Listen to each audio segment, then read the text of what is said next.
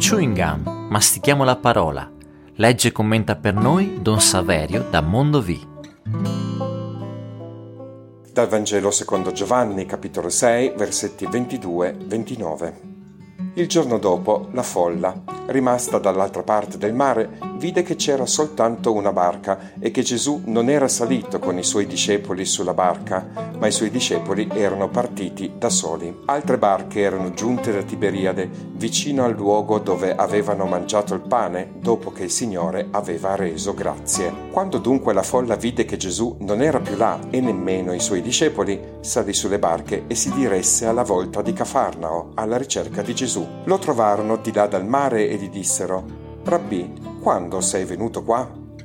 Gesù rispose loro, In verità, in verità io vi dico, voi mi cercate non perché avete visto dei segni, ma perché avete mangiato di quei pani e vi siete saziati. Datevi da fare non per il cibo che non dura, ma per il cibo che rimane per la vita eterna e che il figlio dell'uomo vi darà, perché su di lui il Padre, Dio, ha messo il suo sigillo. Gli dissero allora, che cosa dobbiamo compiere per fare le opere di Dio? Gesù rispose loro, questa è l'opera di Dio, che crediate in colui che egli ha mandato. Nel Vangelo di oggi Gesù mette i puntini sulle i circa un argomento non da poco. Per quale motivo ci avviciniamo a Gesù? La pancia vuota potrebbe essere un motivo. Dalle parole di Gesù pare che per un po' delle persone in quel momento di fronte a lui lo fosse. Al di là del significato immediato, possiamo però interpretare questa frase come metafora del raggiungere un qualche obiettivo, magari anche molto positivo.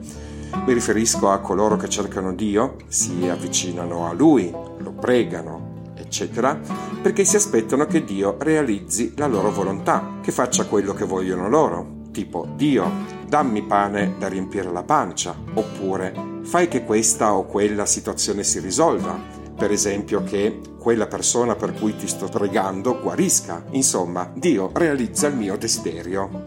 E magari lo fanno pregando, fra l'altro, il Padre nostro, con le note parole, sia fatta la tua volontà, aspettandosi che sia invece Dio a fare la loro volontà. Allora, nel Vangelo è come se Gesù dicesse Guardate gente che io non sono un fenomeno da baraccone venuto qua per stupirvi e per farmi lodare, del tipo su da bravo, dacci il pane, dacci il pane, che poi noi ti copriamo di lodi. Non sono un egocentrico pronto a mettermi in mostra per mia gloria personale.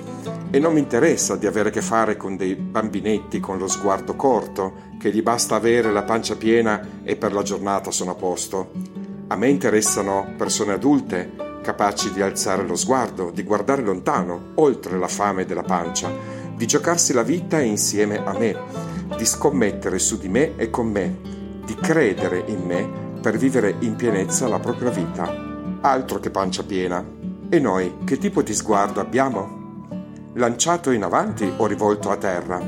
Per usare le parole del beato Pier Giorgio Frassati, viviamo o vivacchiamo?